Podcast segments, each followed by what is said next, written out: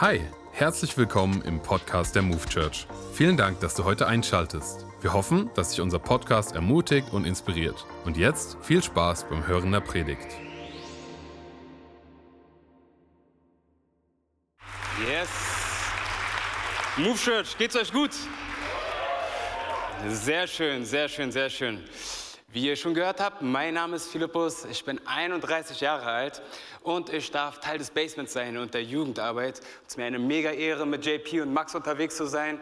Es ist mir eine mega Ehre, unter Antonio auch zu lernen und ähm, einfach ja, in meinen Gaben zu wachsen. Und ein riesen Dankeschön an Andreas und an Thomas, dass ihr wirklich diese Bühne frei macht für junge, berufene Menschen, die einfach Gott die Ehre geben wollen. Lasst uns ihnen einen Applaus geben.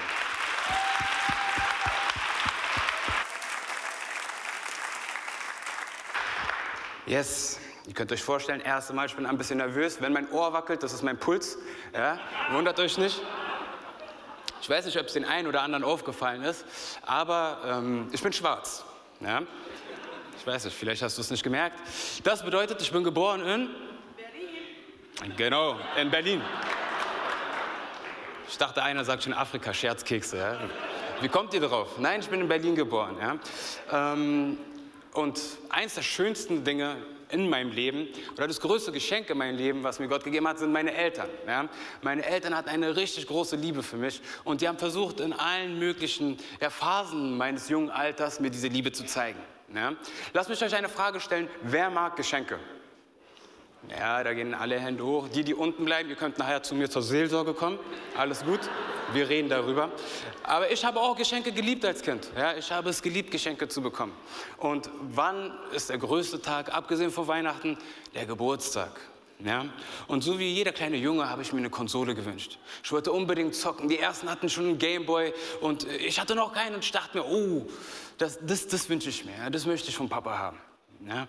Mein Geburtstag kam, ich und meine Jungs waren schon komplett nervös. Ich habe denen erzählt, oh, das wird 100% eine Konsole. Und mein Vater, was er gemacht hat, ist, früh morgens kam er rein in mein Zimmer, hat gesagt, Philippus, steh auf, geh raus, du gehst den ganzen Tag nicht mehr in dein Zimmer. Ja? Du darfst nicht mehr rein, weil dein Geschenk ist da. Ab dem Zeitpunkt, der Tag war gelaufen. Ich konnte an nichts mehr denken. Mir war der Kuchen egal, das Singen war mir egal, die Geschenke von meinen Freunden waren mir egal. Ich wollte das Geschenk von meinem Vater sehen. Ja? Nachdem alles vorbei war, das Essen, dies, das, Lieder gesungen, ich habe mich kurz geschämt, wie immer bei diesen Liedern, Happy Birthday. Jedenfalls, auf einmal ist es soweit. Ich darf das Geschenk sehen, ich darf in mein Zimmer gehen. Und mein Vater führt mich und meine Jungs, so wie Mose Israel durch die Wüste, führt er uns so wirklich zu meiner Zimmertür. Ja, und, und, und während auch die Tür aufgeht, habe ich diese Engelsstimme. Und ich bin reingerannt in mein Zimmer und ich gucke auf den Boden, nichts. Ich gucke auf mein Bett, nichts. Ich bin verwirrt. Ich gucke meinen Vater an, mein Vater grinst. Er sagt, guck nochmal. Und ich gehe wieder rein, ich gucke in mein Zimmer. Auf einmal gucke ich eine, an meiner Wand eine riesige Tafel wie in der Schule. Eine Tafel. Mein Vater stand da mit Kreide in der Hand, richtig happy. Er meinte, ab jetzt, immer wenn ich von der Arbeit komme, machen wir zusammen Mathe. Ich dachte mir, Ja? Ein Jahr später dachte ich, das kann mein Vater ja nicht nochmal bringen. Ich habe ein großes Geschenk bekommen, viereckig eingepackt. Das ist die Konsole, dachte ich mir. Ich mache es auf, eine Enzyklopädie der Tiere von A bis Z. Ja? Ich konnte nie zocken, aber ich konnte auf Lateinisch sagen, was Hirsch ist, was Löwe und Antilope ist. Ja? Aber warum erzähle ich das? Ich erzähle das, weil es mich geprägt hat. Meine Eltern haben mir einen Wert mitgegeben, der ihnen wichtig war und der sozusagen dann auch wichtig für mich geworden ist. Und der mein Leben geprägt hat. Das bedeutet, dass ich bis heute sehr wissbegierig bin. Ich mag es, mich in die Geschichte reinzufuchsen. Wenn ich von der Arbeit komme, höre ich gerne eine Doku über Alexander den Großen oder andere Sachen. Ja? Und ja, der Punkt ist, es hat mich geprägt. Und heute habe ich überlegt, was möchte ich vor allem euch, Comfys, aber auch der Church heute mitgeben? Ja? Welche Botschaft, wenn ich eine Sache habe, die ich äh, mir einfach mitgeben möchte, die ich teilen möchte? Und da hat mich ein Thema bewegt. Ja? Ein bestimmtes Thema. Und es geht um ein Buch. Es geht ein, um ein Buch, was von 40 Autoren geschrieben worden ist. Es geht um ein Buch, was in drei verschiedenen Sprachen auf drei verschiedenen Kontinenten gesprochen ist. Ein Buch, was über 600.000 Wörter beinhaltet. Es geht aber in diesem Buch und in jeder einzelnen Seite dieses Buches handelt es sich um eine Person. Ja? Es ist eine Person, die gekommen ist, um Licht in die Finsternis zu bringen. Eine Person, die gekommen ist, um da, wo Tod ist, Leben hineinzubringen. Da, wo Krankheit ist, Heilung hineinzubringen. Es geht um die Person, die gekommen ist, um uns die Liebe des Vaters, die Liebe Gottes zu zeigen. Es geht um die Person Jesus Christus. Und dieses Buch ist nicht irgendein Buch. Es ist das Buch. Es ist die Bibel, es ist Gottes Wort. Und darüber möchte ich heute sprechen. Aber bevor ich reingehe, lasst mich nochmal beten. Himmlischer Vater, ich danke dir dafür, dass du ein großer und ein guter Gott bist. Herr, ich danke dir dafür, dass du mit uns, Herr, in Prozessen mit hineingehst, Herr. Dass du uns siehst, Herr, dass du uns liebst, Herr, dass du uns formst und dass du uns prägst. Und Herr, ich danke dir dafür, dass du uns dein Wort gegeben hast, Herr, damit wir sehen und erkennen dürfen, wie groß und wie herrlich du bist. Herr, wir lieben dich von ganzem Herzen, wollen dir alle Ehre geben. Und die ganze Church sagt, Amen, Amen, Amen. Ähm, genau, es geht um die Bibel und ich dachte mir, ich gebe erstmal ein paar Hardfacts weiter. Ja? Ich liebe Zahlen, ich liebe Geschichte, also müsst ihr das jetzt ertragen. Ja?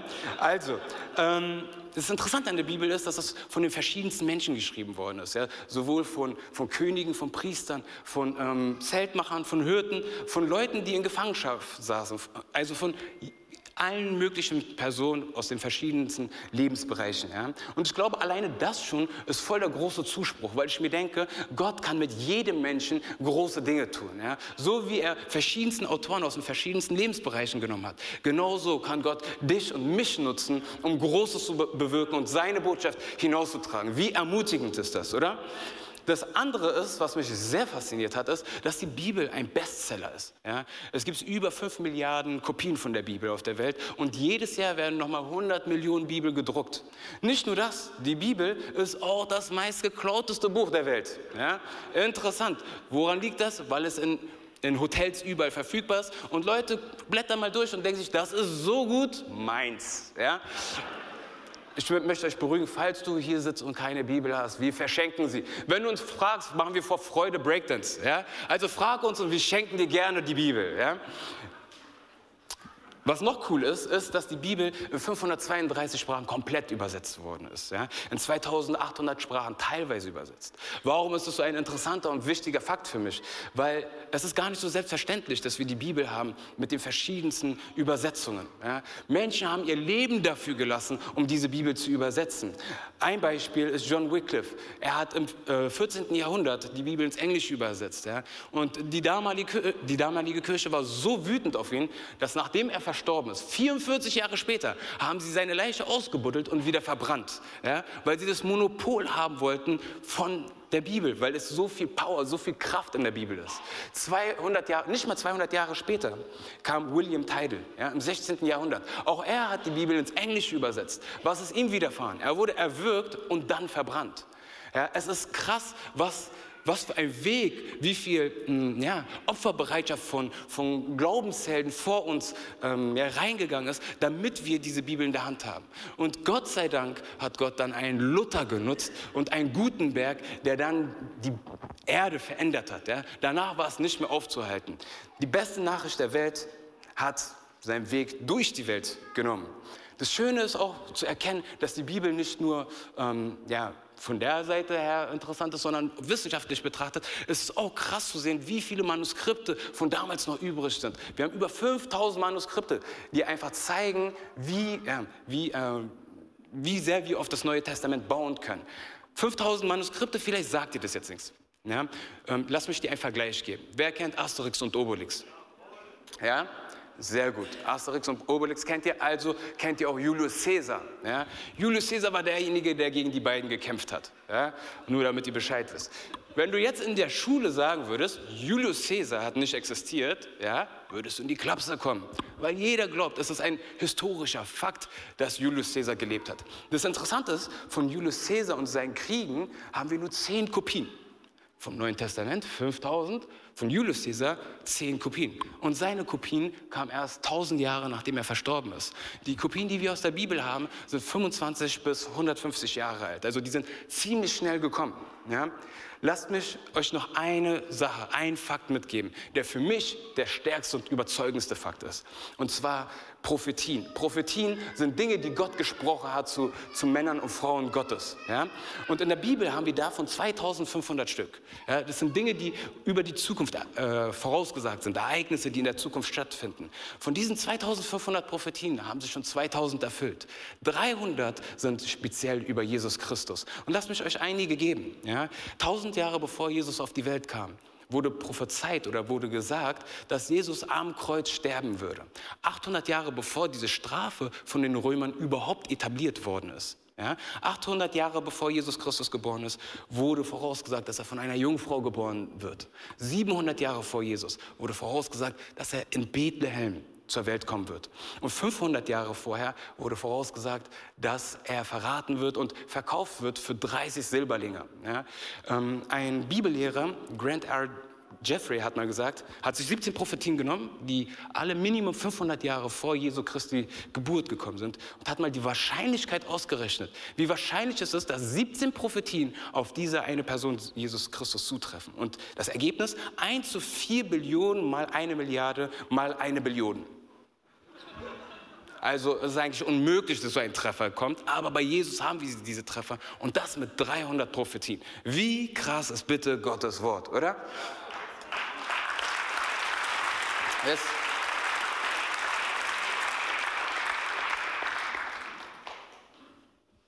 Mir ist aber ein Punkt bei all diesen Fakten wichtig. Mir geht es jetzt hier nicht darum, euch zu überreden, ein gutes Buch zu lesen. Wenn du ein gutes Buch lesen willst, lies Moby Dick. Ja? Mir geht es darum, ja, euer Herz dafür zu empfachen, euer Herz auf Feier zu setzen, darin in Gottes Wort hineinzugehen, um das Herz Gottes zu sehen.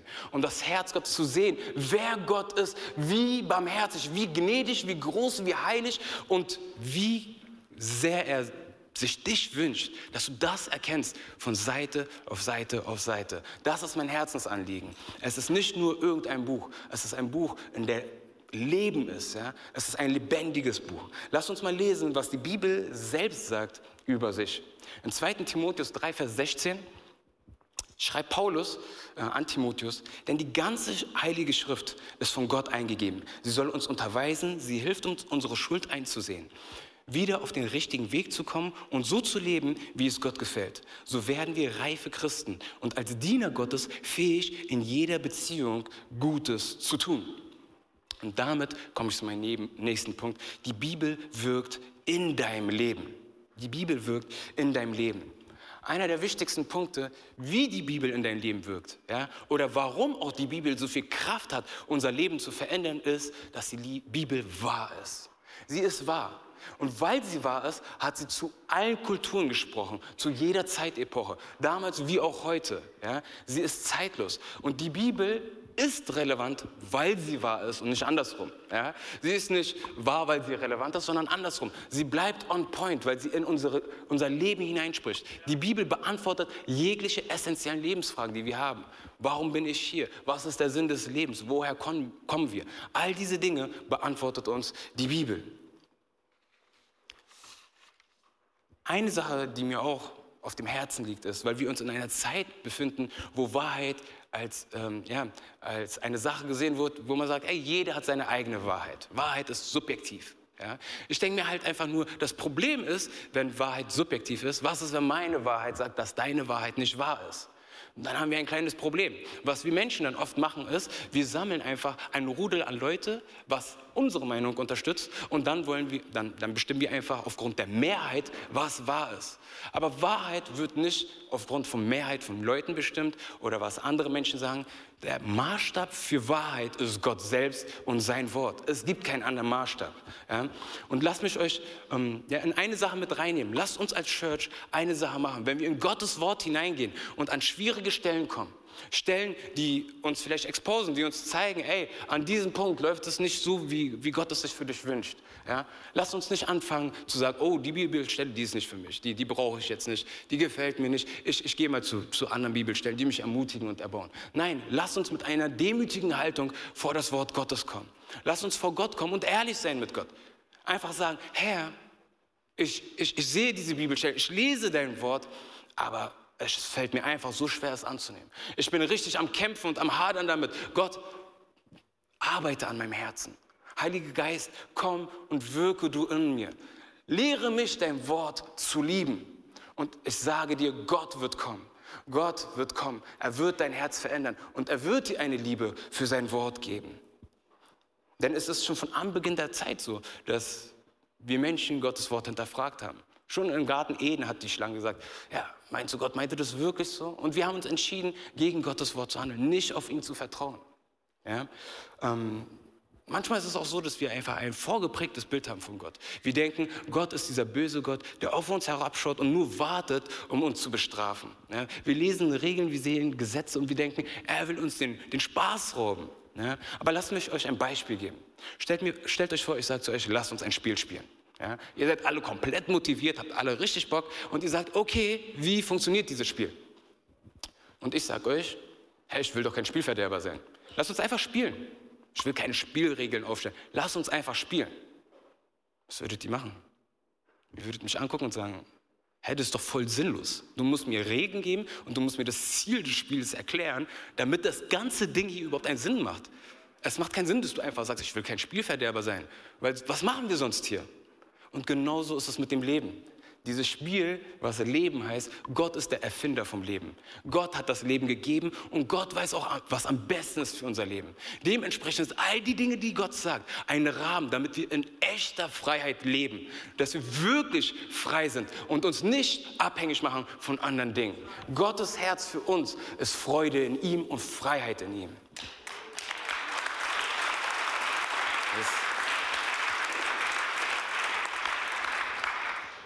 Aber warum ist Gottes Wort auch noch wichtig? Ja?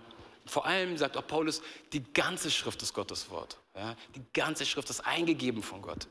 Wisst ihr, nach meiner Lebenserfahrung kann ich euch sagen, wenn ihr durch das Wort Gottes geht, passiert eine Sache. Ihr, ihr, ihr kriegt eine Verbindung mit den Schreibern und den Personen der biblischen Geschichten. Ja, ihr, ihr, könnt sie nachempfinden, ihr, euer Herz wächst für sie. Aber mit jeder Seite connectet ihr auch mehr und mehr mit dem Heiligen Geist. Und wisst ihr, ab welchem Moment das richtig entscheidend wird im Leben? Wenn das Leben schwer wird. Wenn das Leben schwer wird, dann zeigt sich die Kraft des Wortes Gottes am meisten. Ich weiß, ich weiß nicht, in welcher Situation du bist. Ich weiß nicht, durch was du schon in deinem Leben gegangen bist. Ja? Aber lass mich ein kurzes Snippet geben, was ich in meinem Leben schon erlebt habe. Ja? Ähm, eigentlich war alles easy, mein Leben, alles lief gut, ähm, wie Antonio schon leicht äh, erwähnt hat. Also ähm, ich bin in Berlin groß geworden und bin dann irgendwann, habe ich gesagt, ey, ich gehe meinen eigenen Weg. Ich ziehe mein eigenes Ding durch. Ja?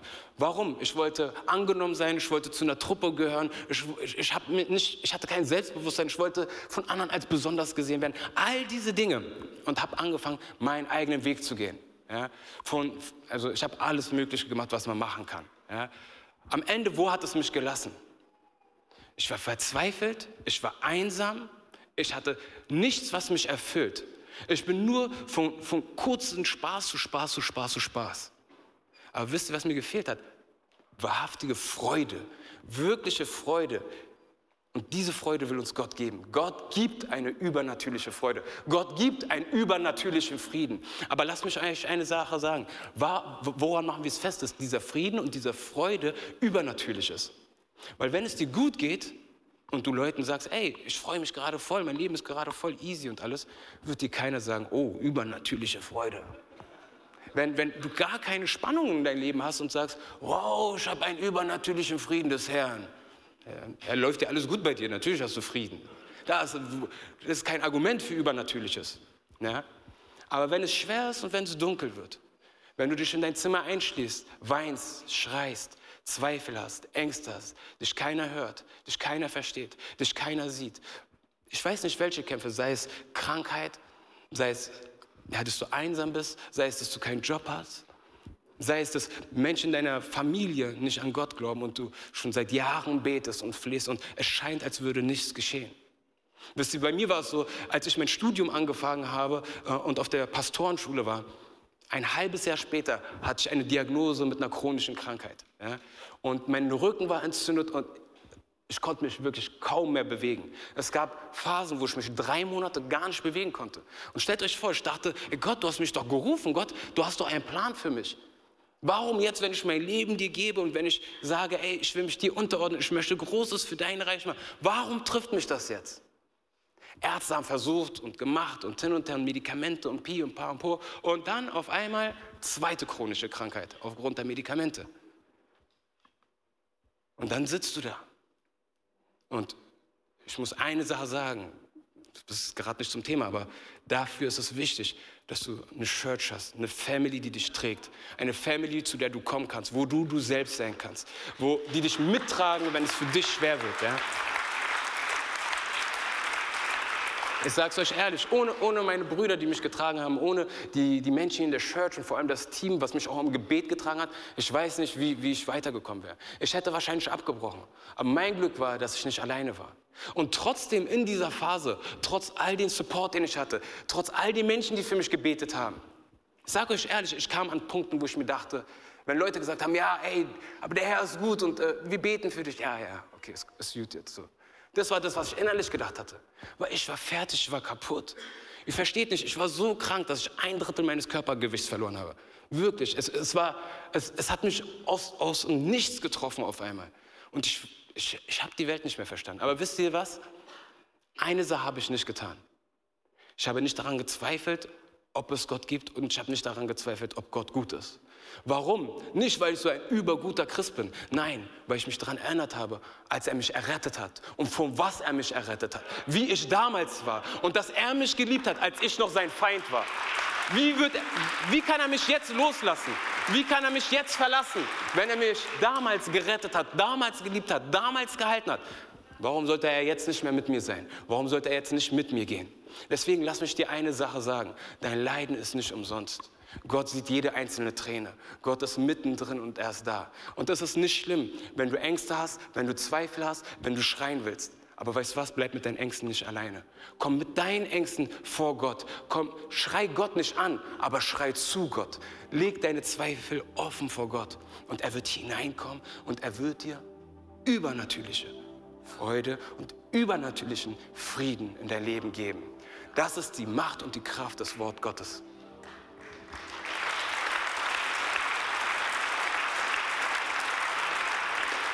Yes. Jetzt muss ich schnell machen, bevor ich gefeuert werde. Nee, mein letzter Punkt. Ja. Die Bibel wirkt auch durch uns. Ja. Was möchte ich damit sagen? Die Bibel wirkt durch uns. Ey, Gott hat einen krassen Plan. Gott ist auf einer Mission. Und das sehen wir von Genesis, dem ersten Buch der Bibel, bis zur Offenbarung. Gott hat einen Plan und er hat eine Mission. Und weißt du, was das krass ist? Er sagt, ey, ich möchte dich dabei haben. Komm mit an Bord. Ja, äh, du bist nicht nur errettet, damit du errettet bist, Pina Colada trinkst und wartest, bis Jesus wiederkommt. Nein, Gott hat eine Mission für dich. Gott gibt dir Gaben. Gott hat dich berufen für große Dinge. Ja? Gott möchte mit dir die Welt anderer Menschen verändern. Und dabei nutzt er was? Er nutzt das Wort Gottes, aber er nutzt auch deine Geschichte, dein Zeugnis. Deswegen mach deine Geschichte niemals runter, weil wenn du deine Geschichte runter machst, dann machst du Gott runter. Aber Gott hat was Großes in deinem Leben gemacht. Deswegen schäme dich niemals für deine Geschichte und predige sie, gib sie anderen Menschen weiter, weil sie erbaut andere Menschen. Und der Heilige Geist wird es nutzen, um Augen, die geschlossen sind, zu öffnen. Herzen, die aus Stein sind, wird er rausnehmen und Herzen aus Fleisch hineinlegen. Und diese Wunder wird er alles machen und du wirst sie sehen und erleben. Glaubst du das? Dann gib Gott einen Applaus. Yes. Deswegen lass mich heute noch einmal jetzt zum Ende festhalten, womit die Bibel steht und fällt, was der Kern ist. Es ist das Evangelium, die gute Botschaft, die gute Nachricht. Die gute Nachricht ist, dass Gott gut ist. Er ist heilig. Er ist abgesondert. Niemand ist wie er. Und in, in ihm ist nichts Falsches. Und wisst ihr, das ist das Problem der Menschheit. Dass Gott gut ist, Weil wir Menschen sind es nicht. Jeder von uns hat Fehler begangen. Jeder von uns hat Gottes Gesetze gebrochen. Und somit, wenn Gott, der ein gerechter Gott ist, er, rein theoretisch müsste er uns alle strafen, wenn er nur gerecht wäre. Aber Gott ist nicht nur gerecht, sondern Gott ist auch barmherzig und gnädig. Also was hat Gott der Vater gemacht? Gott der Vater, von dem immer alle denken, er wartet nur darauf, mich zu bestrafen. Die Liebe des Vaters war es, die zum Sohn Jesus Christus gesprochen hat und gesagt hat, mein Kind, geh auf diese Erde. Werde zu deiner eigenen Schöpfung. Erniedrige dich. Und weißt du was, wenn du auf Erde bist, wird dich keiner feiern für der, der du bist. Keiner wird dich groß machen. Nein, am Ende wirst du verlassen, alleine sein. Du wirst geschlagen, bespuckt. Du wirst eine Dornkrone tragen. Und du wirst an dem Kreuz hängen. Und was hat Jesus gesagt? Ja, Vater, ich werde es tun. Und Jesus wurde Mensch. Er kam auf diese Erde, hat 30 Jahre ein normales Leben geführt und dann dreieinhalb Jahre auf dieser Erde gedient. Wunder gemacht, Menschen von den Toten auferstanden, um zu bezeugen und die Prophezien zu erfüllen und zu bezeugen, wer er ist, der Sohn Gottes. Und dann ging er diesen Weg ans Kreuz, geschlagen, geknechtet und alleine gelassen. Aber nicht die körperlichen Qualen waren das Schlimme, sondern dass Jesus, der nie gesündigt hat, rein von allem, den Zorn Gottes auf sich genommen hat. Die Strafe, die du und ich verdient hätten, hat Jesus auf sich genommen. Und wisst ihr was? Wir sagen diesen Einspruch, aber er ist so wahr. Was Jesus am Kreuz gehalten hat, waren nicht die Nägel. Es war seine Liebe zu dir und zu mir. Denn als Jesus diesen Weg ging und an diesem Kreuz hing, hat er deinen Namen im Kopf gehabt. Er hatte meinen Namen im Kopf. Er hatte unsere Gesichter vor Augen. Denn er wusste, warum er das tut, was er tut. Und sie haben Jesus vom, vom Kreuz genommen, ins Grab gelegt. Aber der Tod konnte ihn nicht halten, weil er fehlerlos war, sündenlos war. Und er hat den Tod besiegt. Nach drei Tagen ist er auferstanden. Er hat sich den Jüngern gezeigt. Selbst die, die gezweifelt haben, obwohl sie alles gesehen hatten, was er getan hat. Zu denen hat er gesagt, komm her Thomas, komm greif rein. Sieh, dass ich der bin, von dem ich die ganze Zeit gesagt habe, wer ich bin. Und Thomas fällt auf die Beine und sagt, mein Herr und mein Gott und betet ihn an. Nachdem Jesus eine Zeit lang mit den Jüngern auf der Erde ist, fährt er in den Himmel. Und über 500 Menschen erleben dieses Ereignis. Es ist so krass, was Gott getan hat, wie er seine Liebe uns gezeigt hat. Nicht nur in Worten, sondern in Tat. Und so möchte ich auch heute diese Möglichkeit geben, dass wenn du diese Botschaft zum ersten Mal gehört hast, das Evangelium, die gute Nachricht davon, dass Gott selbst Mensch geworden ist und für deine und für meine Schuld am Kreuz gestorben ist, möchte ich dir die Möglichkeit geben, dass du gleich jetzt darauf antworten kannst und Gott und Jesus Christus zu deinem Herrn machen kannst. Deswegen bitte ich euch, alle die Augen zu schließen. Und wir werden jetzt gleich zusammen ein Gebet sprechen. Ich werde es vorbeten und ihr werdet alle mit nachbeten. Daran ist nichts Magisches. Es ist einfach nur ein Ausdruck von dem, was Gott bereits in deinem Herzen getan hat. Drei, Jesus liebt dich. Zwei, bevor er irgendwas geschaffen hat, hatte er dich auf seiner Liste. Eins, wenn du Jesus zu deinem Gott und Herrn machen willst heute, dann hebe deine Hand. Danke, danke. Dankeschön. Danke. Yes, ihr könnt eure Hände wieder senken. Lasst uns zusammen beten. Herr Jesus Christus, heute komme ich zurück zu dir. Bitte verzeih mir, wo ich dir den Rücken zugekehrt habe und Schuld auf mein Leben geladen habe.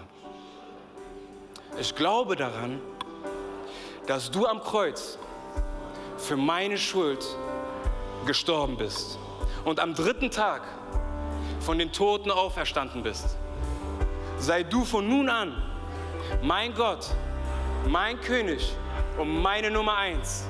Und die ganze Church sagt, Amen. Lass uns Gott groß machen. Come on.